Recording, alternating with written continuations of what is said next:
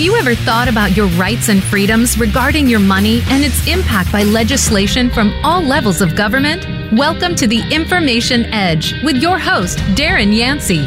Darren has over 40 years of experience in key sectors of the economy, and he's been knee deep in politics for over a decade. He's going to get into detail on these sectors, the politics surrounding them, what they mean to you, and how you can protect yourself and be involved. Now, live from Texas, your host, Darren Yancey. All right, folks, happy hump day. It's Wednesday. Uh, Friday's on the horizon. You can see Saturday if you stand on a ladder.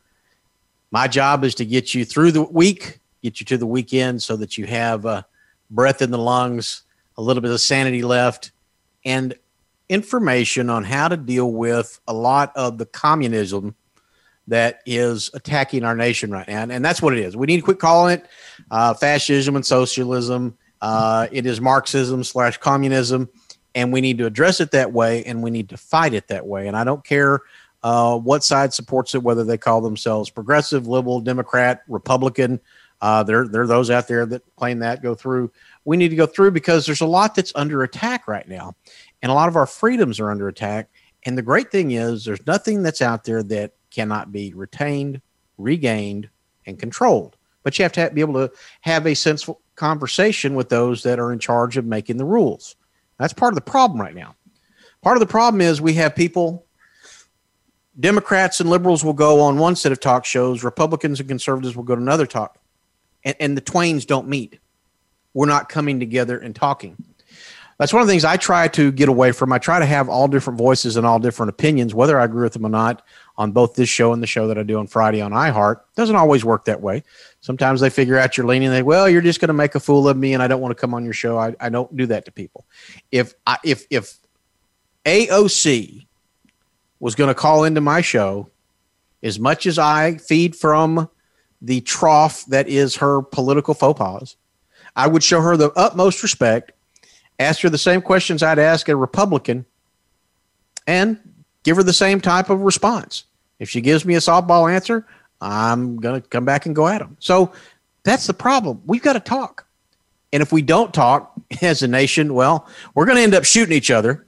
So it's either talk or fight. And I think most people would rather talk. So let's start having these conversations. I'm going to arm you with information that you can have a conversation with if you're on the conservative side and you want to talk with someone on the other side and you want it where they don't have to duct tape their head together to keep it from exploding, because a lot of times it does, you have to have solid information. You have to have facts that they can't dispute. Now, sometimes smoke comes out of their ears, but if you get someone that's really smart on the liberal side, they'll listen.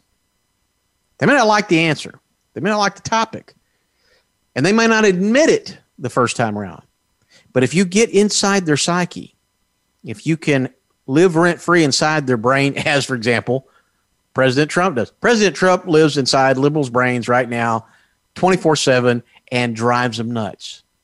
When you have achieved that, you've achieved greatness. But you don't have to do it from a perspective of, of haunting. You can do it from a perspective of information. And that's what we're going to talk about today when we talk about cars and climate change. See, cars I, I do a lot of sh- um, the Friday show. I do. We we do a tremendous amount on the automobile sector. I really haven't touched it on this show for a reason because I do it on a Friday show. But the reality is, the automobile industry. If you look at the the U.S. and you look at the freedoms we offer, you really can't help but think about the freedom granted by the car. How many things can you actually go in, turn a key, get in, sit beside, and just drive? You can drive until you run out of gas. You can drive till you run out of money. No one's going to stop you. You can have a two door car, four door car, a pickup truck, a diesel. You got all forms of things that you can drive and be free. That's important. Freedom is what our nation's about. And right now, there is an underground movement in the context of what's called infrastructure spending, which is trying to issue in the Green New Deal which is trying to change the way that we use energy, and it is based upon a lie, what I call the climate lie. And if you've been listening to the show for the past couple of months, I've had several shows specific to these lies. Uh, green by any means, the energy debate. A few weeks ago, I had a gentleman from uh, the CO2 Coalition, Mr. Gregory Wrightstone, who points out the science behind the climate lie. And ladies and gentlemen, that's what this is. It's a lie. But right now, the basis of lot, what they're saying, a lot of this spending's got to be, is they're going around one of the last bastions of freedom, the car. Whether that car's here in the United States or, where, or whether it's overseas, there's a tremendous effort to take the car and make the electrification of cars the primary source of driving. Now, I want you to understand I'm not against electric technology, I'm not against electric cars. What I'm against is the government force feeding a new technology or an unproven technology or a unmarketable technology to the public and use my tax dollars to do it. If you want, if you forget how recently that's been a boondoggle, I would take you to the Obama era first term and this company called Solyndra. Uh, go look at what that boondoggle was. That's what happens when the federal government or state government or any government instead of being the referee setting the rules and letting the free market be the players, they decide to be the players. Right now, that's that's that's kind of happening. Um, there's a song put out by the rock group Rush called Red Barchetta. Um, if if you're if you're a Rush geek, you know what it is, and if you're not, I encourage you to look it up, and I encourage you to play the song. Part of the song talks about a motor law and an old car that's been kept and preserved. In other words, it's indicating that the current set of, of affairs in that person's lifetime, you don't have the freedom of a car because of a motor law. Now, we don't know what that motor law means. We don't know if it means you can't drive anything unless it's electric. We don't know if it means you can't drive anything unless it's two wheels, four. We, we don't know. We just know there was something that's come out that's impeded that freedom. And right now, that's what they're trying to do. And see, the car not only is it a last bastion of freedom, it's a culture in the United States cars are in our culture. If you look at it, the Fords and the Dodges, when they started coming out with the cars back at the uh, in the eight, excuse me, in the early 19th century, okay, and they were putting those cars out, they started transforming not only America, not only the middle class, but really the world. Not only just through the industrialization of the factory process, but making something that was affordable that everybody could have. It replaced, it became the new technology, replaced the horse and buggy. It gave wages where a middle class was born from it. Now, I will tell you, the automobile industry, and it's a, it's the largest employer globally right now, just so you know, has not been without its black eyes. Uh, as a matter of fact, if you go back and you look at the labor struggles of what originally had, Mr. Ford, he wasn't for paying people a lot of money. You know, he felt he was paying a fair wage, and the ones that were working for him didn't think he was paying a fair wage. It took unionizations over several decades to bring labor up to standards that built the middle class. People forget we used to have child labor.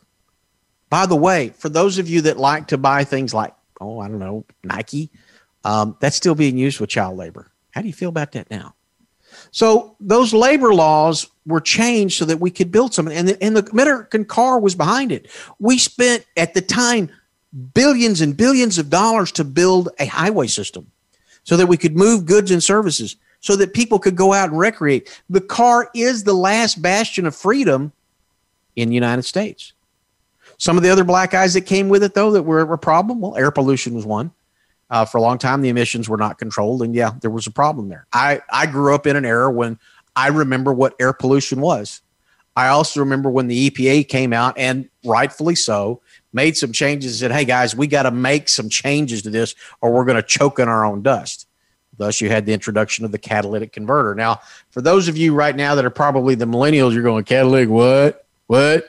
Catalytic converter was a way to come out and basically recycle uh, the pollution that was coming out of the headers of a motor. And I'm probably some of you are going, what? You, you talking motor? I don't talk motor.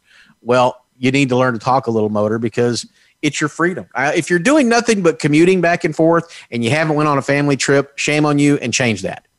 America's got a great system of highways, even though it needs some repair. We got a lot of monuments and landmarks you need to get out and go see, and you can do it the freedom of the car. Guess what? No one can tell you to wear a mask.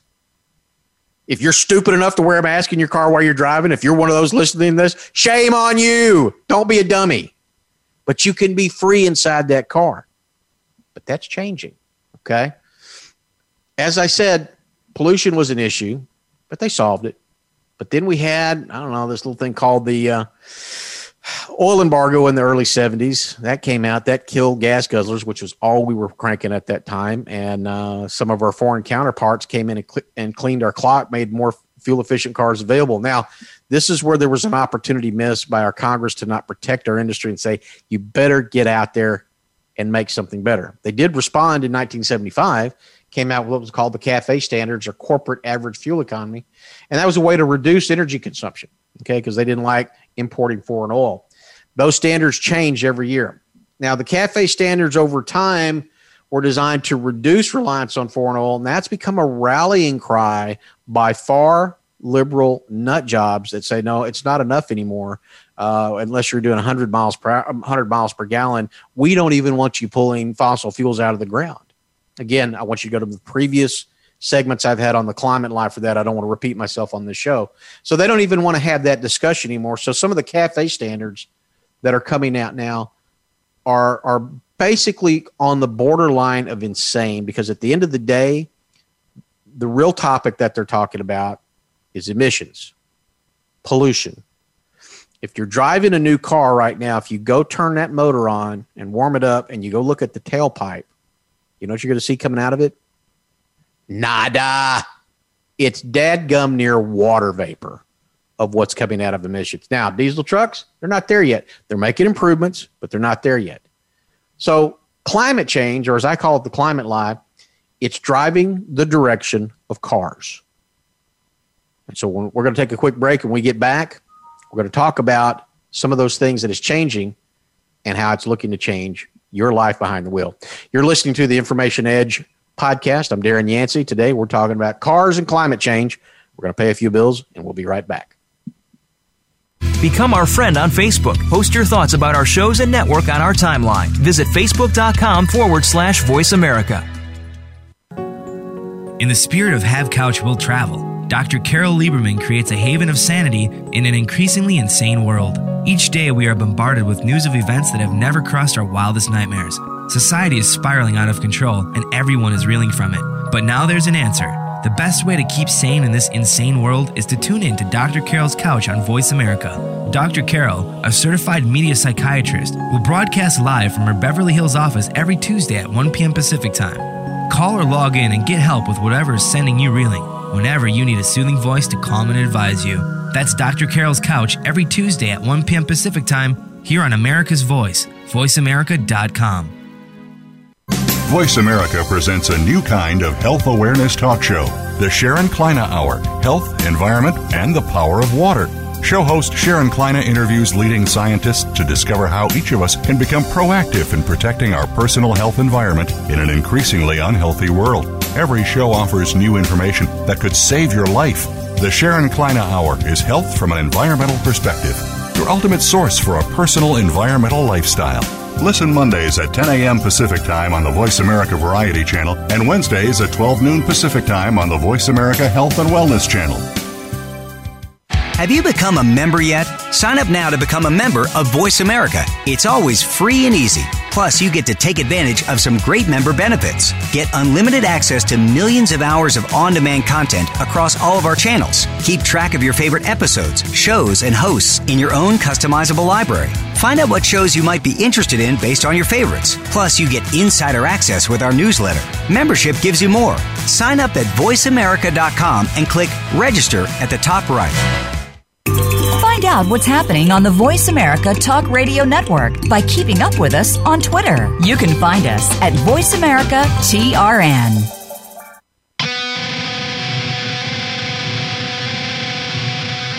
You are listening to the Information Edge with Darren Yancey. To reach the program today, call in to 1 866 472 5788. That's 1 866 472 5788. Or send an email to Darren at darrenyancey.com. Now, back to the Information Edge. All right, folks, welcome back to the Information Edge podcast. I'm your host, Darren Yancey, and today we're talking cars and climate change. Now, you might go, Well, Darren, why are you bringing up this subject? This, why, why am I listening to this? Well, let me tell you why. There are multiple bills going through the United States Congress. Some are um, outright infrastructure bills, some are highway funding bills, some are budgets for the Federal Motor Carrier Safety Administration, some are reconciliation. Um, in tune, there is about almost $4 trillion of spending. That's what trillions with a T, by the way, okay, not a B, of various forms of infrastructure. And a big chunk of those bills don't have a damn thing to do with infrastructure, okay? A lot of it has to do with, for example, well, let me let me rephrase that. A lot of it has nothing to do with traditional infrastructure as far as roads and bridges and ports and things of that nature. What is a big chunk of it is a rollout of, of the Green New Deal, the rollout of different technologies to fund the electrification of the grid. Because what you're being told right now is that if you don't change how we drive, if you don't change how you power your house, your business, and everything else, is that the world's going to come to end by 2030. That's the biggest bunch of nonsense in, in out there. But unfortunately, there's nut jobs in the government that are pushing it, and you got nut jobs in the media that are parroting it and the general public is not doing their research and they're going, oh, well, gosh, I guess we better do this. Just guess we better just follow on or we're just going to kill the planet. We don't want to do that. It's garbage. It's a lie. But I'm going to spell out all of it for you. So when you're talking with someone that either A is in a position of influence or just someone that you'd like to be able to have a conversation with, but they're not seeing eye to eye, you've got the information. So let's talk about the first thing in the electrification of vehicles, cars. If we're going to get away from what's called the internal combustion engine or an ICE car, as I'll call it, to go to an electronic vehicle or an EV, as I'll call it, and by the way, that could be car or truck, you need to know what the realities are in the process because if we spend all these trillions of dollars, do we get the product that we're supposed to get? There's the real question. And can it work? In other words, all this stuff that they're ramming down your throat, if, if you go, okay, I, I, I believe that this is a, a, a, problem with the planet, and by God, I'm signing on to this BS, and, and I'm just going to spend all this money. Well, what do I get in return? If you watch any of the hearings right now and you listen to Senator Kennedy out of Louisiana, he asks a lot of these questions, and they're basically sitting there, they're going, they can't give an answer. If they can't give an answer, don't pass the bill. But there's a lot of pressure. There's a lot of pressure on this. So let's get let's ask some basic questions. Let's address that 8,000 pound elephant, or in this case, 8,000 pound car in the room, which by the way, if you're buying an electric car, it is a heavier car, just so you know. So let's talk about the first question. If everything, if we snapped our fingers and went voila, and every vehicle out there was an electric vehicle when you woke up in the morning, can the current infrastructure in the United States or in the globe for that matter power every one of those cars? It's a good question. If you're not asking it, you should be. And the answer is is absolutely not. There is no way that the current grid in America or around the globe could power a transformation of electric vehicles overnight. It cannot do it. Now, if you're a liberal and right now you're getting the duct tape and you're putting it around your hair going, no, no, no, no, no, no, no, no, no, he's wrong. I just, I just can't buy this. Well, I'm going to give you some more bad information. Okay. Right now, when you plug that electric car in, it's going to your house, and that house has a 60% chance that it is being powered by a coal or gas fired plant. Why? Because that's the majority of plants around the United States and the world. 20% is nuclear, 20% is renewables. If you've listened to the past shows on this, you know what the percentages are on going through. So, what that means is you may feel good by plugging that car in, but by the way, you're not doing anything to improve the environment. Now, if those plants are energy inefficient, if they're doing carbon capture, if they're doing everything, that's great. But if you're just feeling better because you think plugging in is somehow helping the planet, you're a moron. Don't be a moron. Get educated. Now, if you get all the facts and you still want to buy an EV car just because you want one, that's great. I'm, I don't have a problem with it. I think Tesla makes a great product. I like the Chevy Volt, but there's reasons I won't own them, and we're going to get into that. So the reality is you're going to the same source that powers all of the current buildings, that powers all the current factories, that powers all the gizmos and, and whiz bangs around the world. There is not enough energy to get it done. Plus, do you even know what the kilowatt cost per hour is to power your EV? I don't think anybody has that answer. I wish I had it. I'm trying to find it. I, I, have seen some answers that I'm not comfortable with throwing out there. But the reality is, when you plug that car in, it's not free.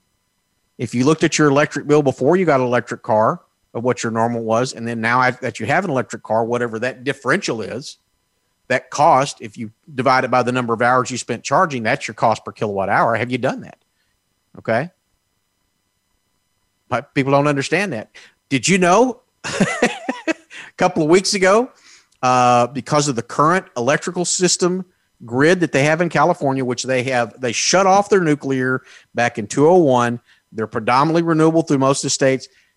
They haven't allowed PG&E to upgrade the infrastructure. That's one of the reasons they had all the fires a couple of years ago.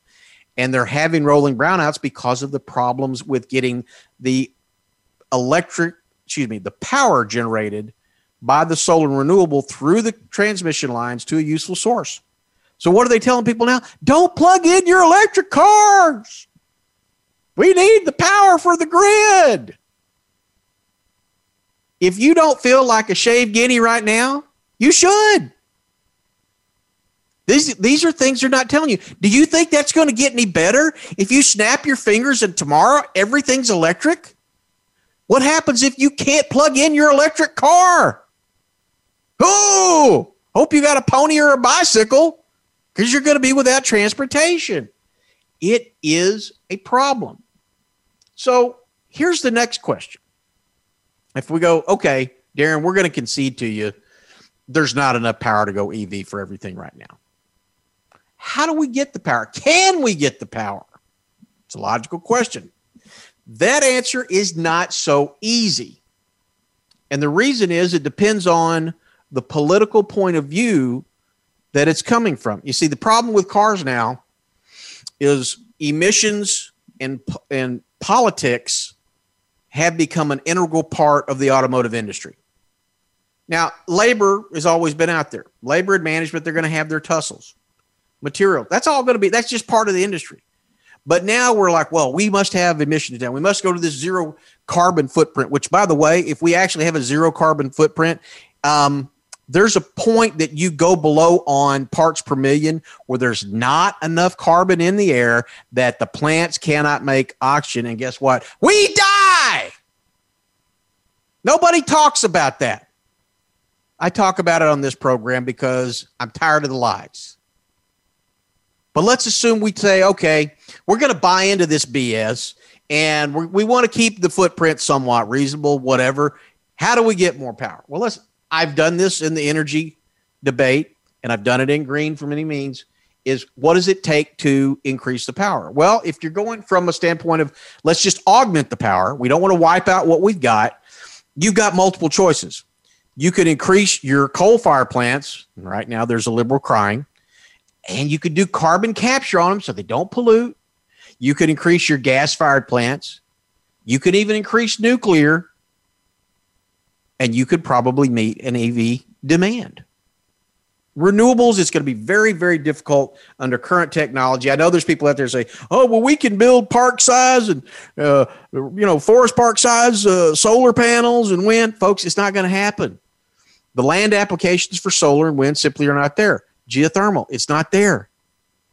And if you're looking at hydro, again, it's got to be it's got to be a place where you got moving water with enough speed. So renewables, you want to get probably as much as you can, maybe another 10%, but it's just not going to be the global provision of power that you're being told that it will be. It's just not realistic. And then you got to look at, okay, what if you're one of these kooks out there that says, well, we don't want to supplement the power. We want fossil fuels gone and we want our EVs powered electrically, renewably, non fossil fuel wise. Well, first off, I'd like to know what prescription of peyote you've got because maybe you need to share it. Sounds like it's a pretty good prescription. But the reality of the situation is what that means is let's talk turkey. If you're one of those that says, "Well, we just we just can't have fossil fuels, we just can't have coal plants, and we just even though we've got the world's largest supply, we just can't have gas fired plants, even though we've got the fifth largest supply, uh, we just can't have them." Okay, moron.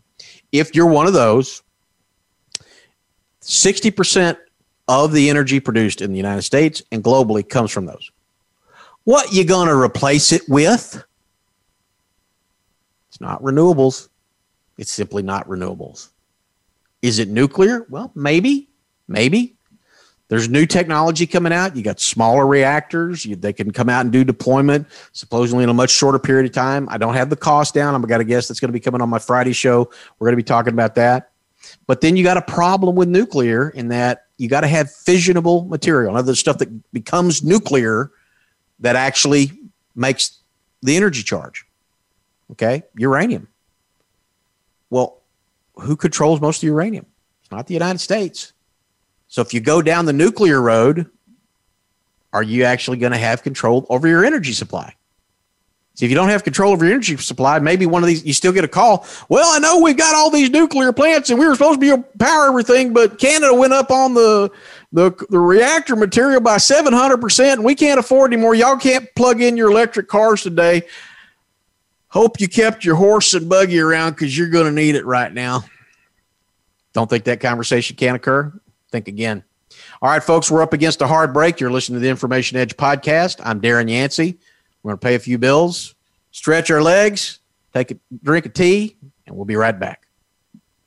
Become our friend on Facebook. Post your thoughts about our shows and network on our timeline. Visit facebook.com forward slash voice America.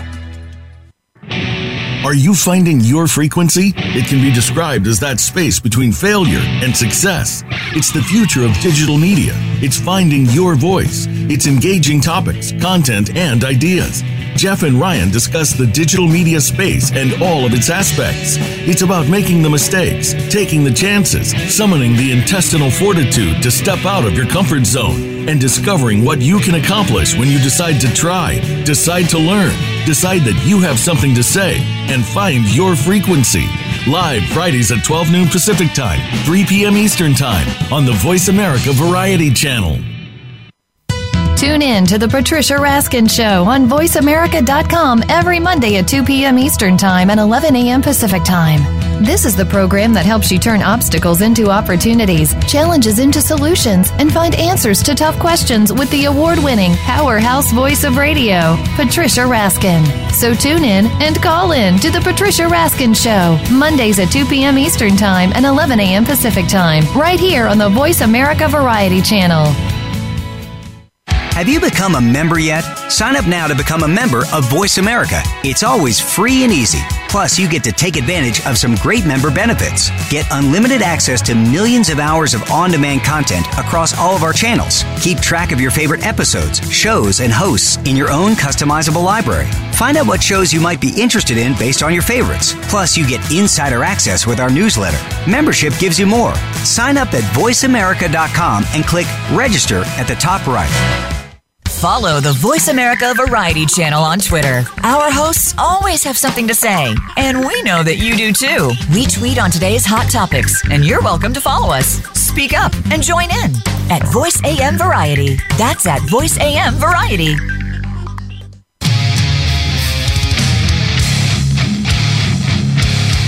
You are listening to the Information Edge with Darren Yancey. To reach the program today, call in to 1 866 472 5788. That's 1 866 472 5788. Or send an email to Darren at DarrenYancey.com. Now, back to the Information Edge. All right, folks, welcome back to the Information Edge. Today we're talking about cars and climate change, and I guess we've got some people in California listening in. Um, I, I got to share this one, and we'll just we'll call her Karen. Uh, Mr. Yancey, I've been listening to your Friday show for past few years, tuned into your podcast, enjoy it. However, your current stance on electric vehicles is wrong. Not only can we produce the power that we need for the electric vehicles, we've got the necessary battery storage. Um, Okay. We've got the necessary battery storage available for backup. Uh, we won't be raping the land, and you need to rescind your product on that. I'm not going to name her specifically, but she's out of Pomona. Um, Karen, send me your reference material. Okay. Because I can tell you right now it's wrong. The reference material I'm bringing from is from the U.S. Department of Energy Administration in terms of the statistics of how much kilowatt hours in gigawatts that we produce as a nation, and from the International Energy Association of what is produced globally in each sector. Okay. And those sectors produce the sufficient amount of power to power existing applications. There is no surplus energy on the grid. Okay. In other words, when they produce it, it is already used. They produce enough. They do not produce a surplus that sits anywhere. Uh, if you've got someone saying that they are, send me the link. I'll contact them and get them on the show, and we'll talk to them about it. But the, as far as the storage technology you're talking about, you're talking for wind or solar applications where they can store some excess power on a limited basis. The problem is, depending on the distance between where the application is and the KV lines, or what's called the transmission lines, to the hub source that actually puts it on the grid, you lose a percentage of it. For example, in West Texas, we've got a lot of wind turbines out there that produce wind energy. It is a statistical fact that the energy that's produced by the time it hits the, the hub in uh, either Amarillo or in, for example, say Al- Abilene, Brownwood, or Dallas Fort Worth, it's lost a minimum of 30% of the effectiveness of the power just simply because of transmission lines. So if someone's telling you that right now we could snap our fingers and go all electric, it's simply a lie. It's not there. As far as uh, now, I've got Terry out of what is this? Bakersfield that is basically saying that uh, I am wrong. Okay, hold on. Terry agrees that we don't have enough energy. Terry disagrees that we can't produce enough renewable energy, showing the state of California as an example. Well, Terry, let's talk about the state of California. Okay. Let's go back and look at the last 20 years in what California has done. They have effectively, they've shut down the San Onofre uh, nuclear power plant that they had open, I want to say either in 2001 or 2002.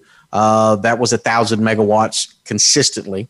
They've tried to replace it with other renewable applications. They have not been able to produce it because if you go back and you look at the statistics of the reliability and availability of power prior to the closing of that nuclear plant and you look at the number of blackouts that have occurred after that, you will notice they are post nuclear plant closing.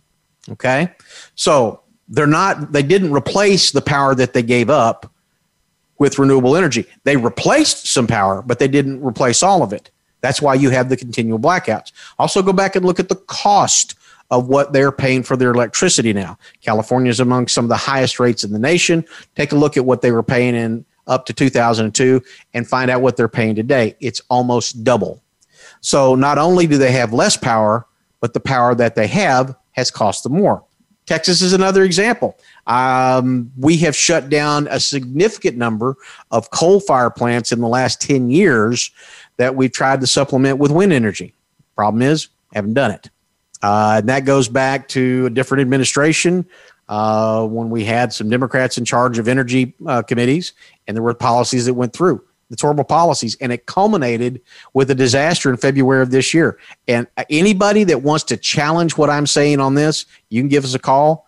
Uh, 866 472 5788. You can call in because I'm telling you right now, Texas has given up more coal fired plants, and we're trying to stop that uh, than they should have because the reality is we shouldn't have given up any of them. You could have put a carbon capture system on every one of those plants, save the plants, save the jobs, continue to improve the coal industry, and you're not going to have any emissions that are going to be negligible in the environment. You simply aren't. So, sorry, folks. Uh, nice try, but it's not going to work. The reality is, nuclear is a possibility, but to get rid of coal when it's the largest largest energy supply we have, or natural gas when it's the fifth largest, that are right there to look at nuclear when we don't have control over fissionable control material, that's a risk. That's a risk. And you got to ask, is it one that you want to go through? So we got a little off track there. Wanted to answer those because they came in and uh, I felt it was something that we want to do. So let's continue the conversation. We've talked about increasing the power. Um, you know what the possibilities are there. Let's talk about some other things with EVs because more and more we're finally getting some voices that are coming out that I don't want to say they're anti electric. Okay. I don't want to say they're anti renewable, but they're putting forth facts that make these tremendous spending bills that are coming down the pike. You have to look at them. You have to look at them with an educated eye. You cannot just give them carte blanche. Okay.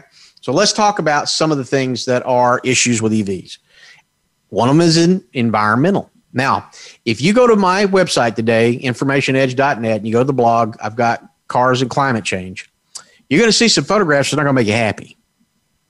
One of them is a mining pit, uh, a cobalt mining pit, and cobalt is your primary source that the batteries for these cars run on.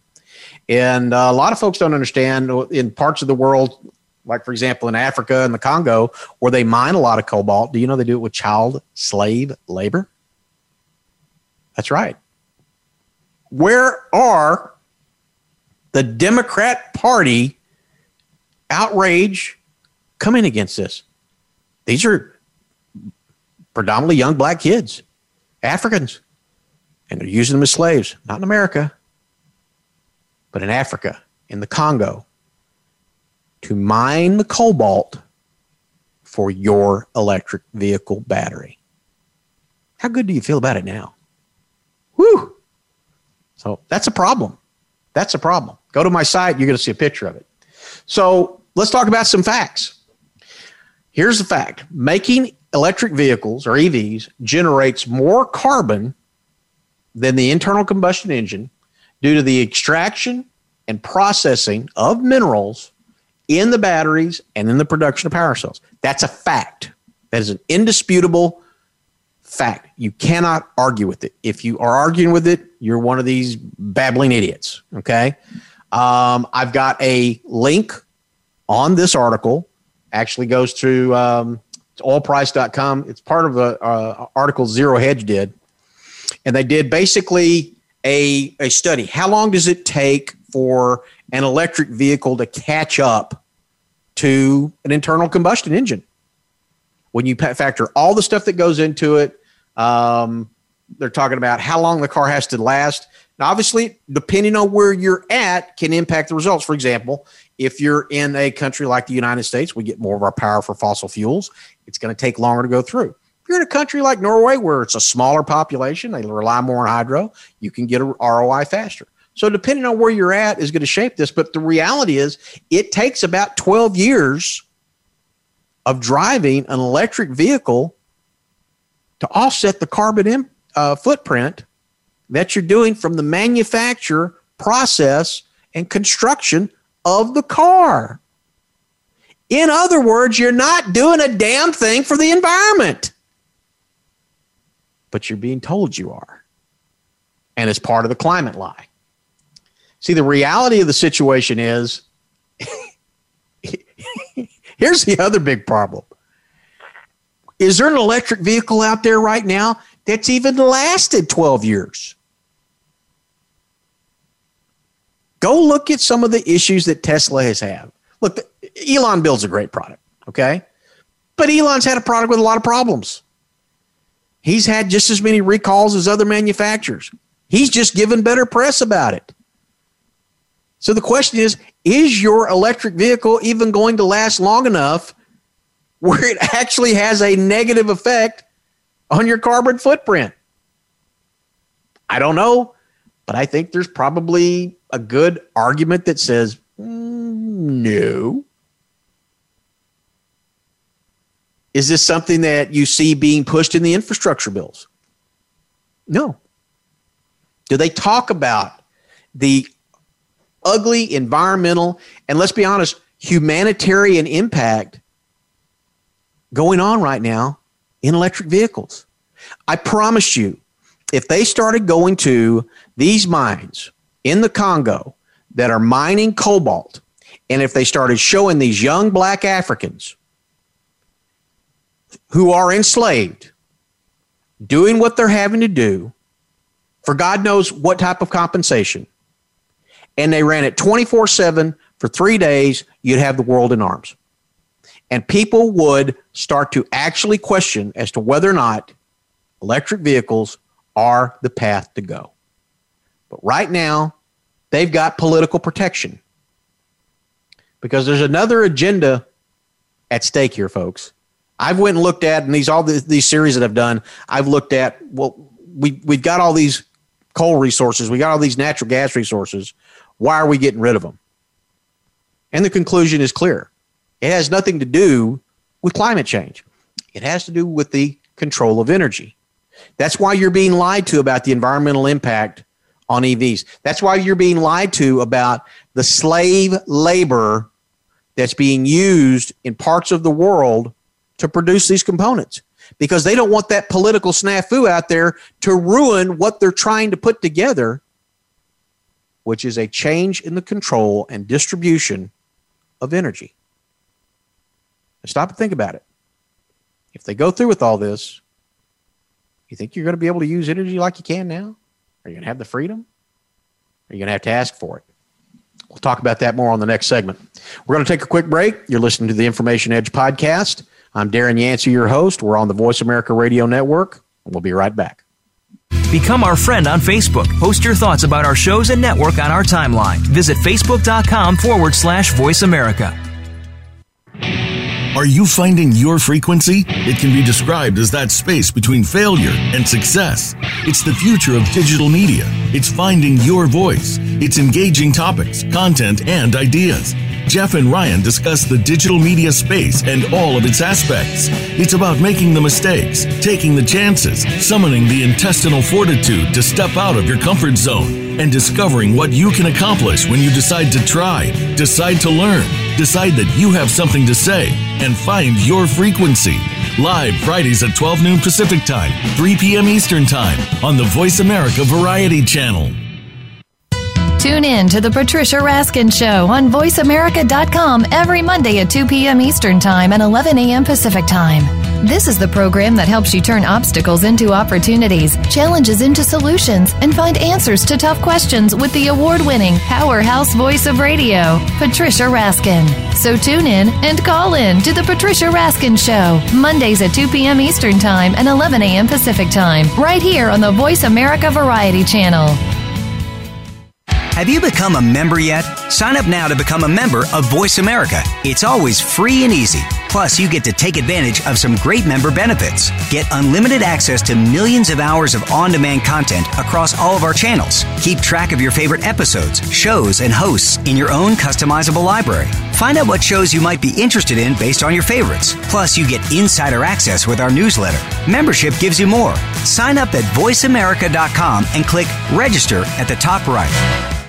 Follow the Voice America Variety channel on Twitter. Our hosts always have something to say, and we know that you do too. We tweet on today's hot topics, and you're welcome to follow us. Speak up and join in at Voice AM Variety. That's at Voice AM Variety.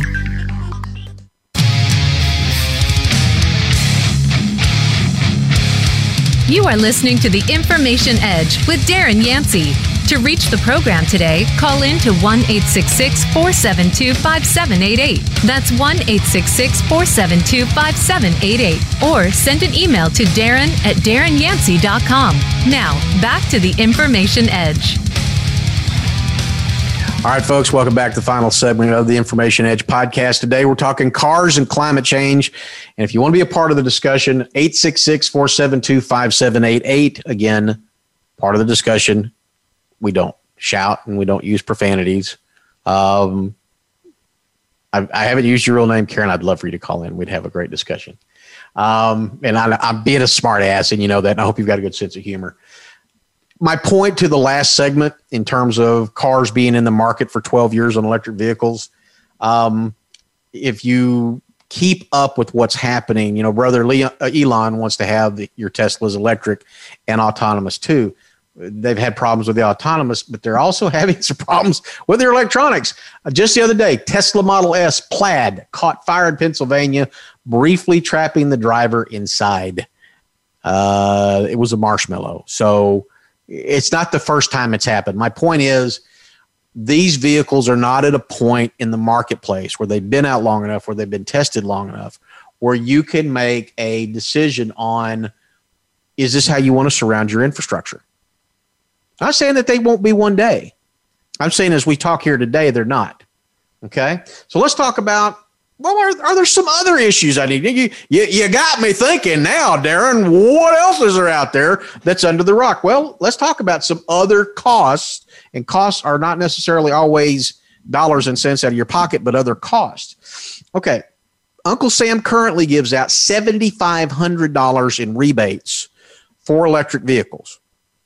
Okay. That's whether you're buying a Volt, whether you're buying a hybrid, or whether you're buying a Tesla. Here's the problem.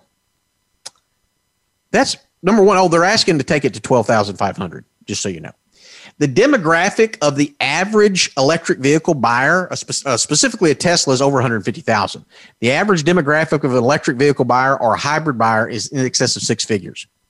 They don't need our tax money, is what I'm getting at. Okay. Oh, and just so you know, everybody's thinking, oh my God, we're selling all these electric cars and oh, oh, it's just going. Oh, we, we we got to make all this infrastructure for all these electric cars. Electric cars currently make up less than 3% of the overall U.S. vehicle market in relation to new sales on an annual basis. Less than 3%. That means 97% plus of the U.S. driving market likes the internal combustion engine. They like it. Okay? So just want you to understand where the market is. It's not half drive electric cars, and well, we just got to make it better for that half. They're talking, we're talking making trillion dollar decisions for something that is less than 3% of the marketplace. Let that sink in. Okay? Especially when we're talking a $30 trillion deficit, by the way. Okay.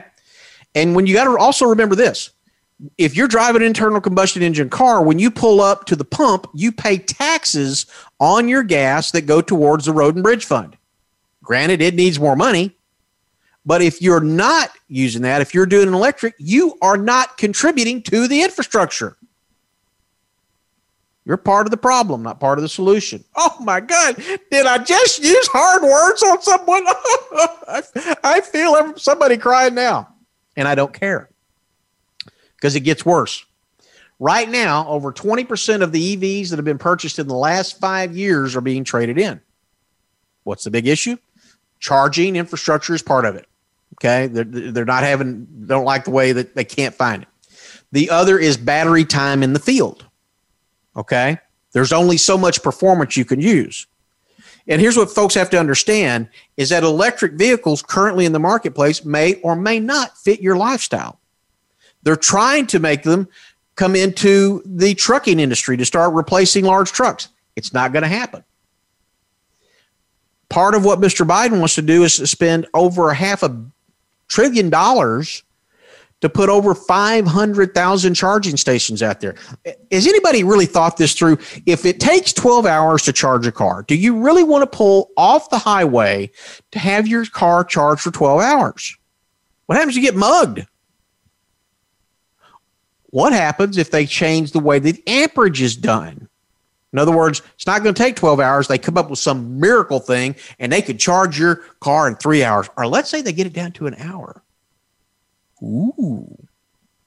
What's that going to do to your battery? You think those supercharging situations are good for your battery? If you've got any battery power tools, and I do, and by the way, I love them, you know what happens when you overcharge them? They turn to crap. they quit working. Do you know what the average cost is as of March of this year to replace an electric car battery is? It's 5500 freaking dollars. Yeah. Think about that. Oh, by the way, insurance is also higher. Why? Because $5,500 batteries. Uh, parts are more expensive. on these cars. So before you go buy one, you better be sure you talk with your local agent. Otherwise, you might want to hold your breath on that first insurance bill. And here's another thing that nobody talks about. If we snap our fingers and we go away from the internal combustion engine and we go to the electric vehicle, what is the economic impact to the jobs infrastructure that supports the automobile industry, the trucking industry, and all of the related servicing industries? Technicians, people that make specialty parts, okay? All those things that you have that currently make those. There's there's millions of jobs, over 750,000 technicians alone, but there's over 2 million jobs created by the automobile sector in the United States alone. Now, I'm including trucking, I'm including all these parts and services that are around the internal combustion engine. What happens when you take that away? Do they go build solar panels? How much do you give them unemployment? For how long? And what happens when those millions of people that had jobs suddenly don't? You want to talk about an insurrection? You want to talk about anarchy? You want to talk about blood on your hands? That's where this can lead. It's a climate lie. Don't get hosed on it. Okay. The trillions that are being proposed to be spent must stop. Now, I personally think the U.S. House is a lost cause right now until 2022 because everything that's that's being proposed is being passed just like crap through a goose. Um, the Senate's another matter. There's a few people. Um, Kyrsten Sinema is one. Mark Warner, um, possibly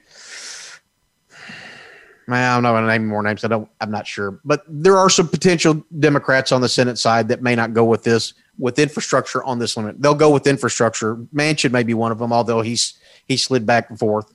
Uh, the reality is, you got to get involved now. You got to make the calls. You got to send the emails. Otherwise, that song I was telling you about, Red Barchetta, and the motor law, could become a modern day nightmare. In other words, you don't have the freedom you don't can't get in your car. You don't get to go anywhere that you want. Oh, and by the way, if they pass this, they're going to roll out a vehicle miles tax. You know what a vehicle miles tax is? That's where Uncle Sam knows every mile you drive, where you drive. It's done one of two ways. They either put a module in your car and they track you. Oh, yeah. Or somehow maybe they tie it into inspections once a year. You come in, whatever your miles were the years before. Now they know the miles and you pay money on that.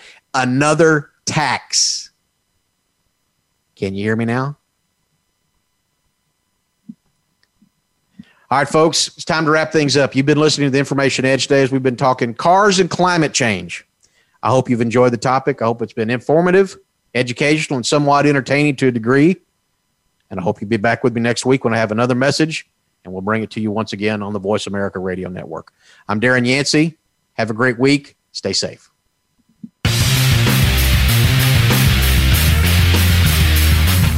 Thank you for tuning in to the Information Edge. Please join your host, Darren Yancey, again next Wednesday at 1 p.m. Pacific Time, 3 p.m. Central, and 4 p.m. Eastern Time on the Voice America Variety Channel. We'll have more to share then.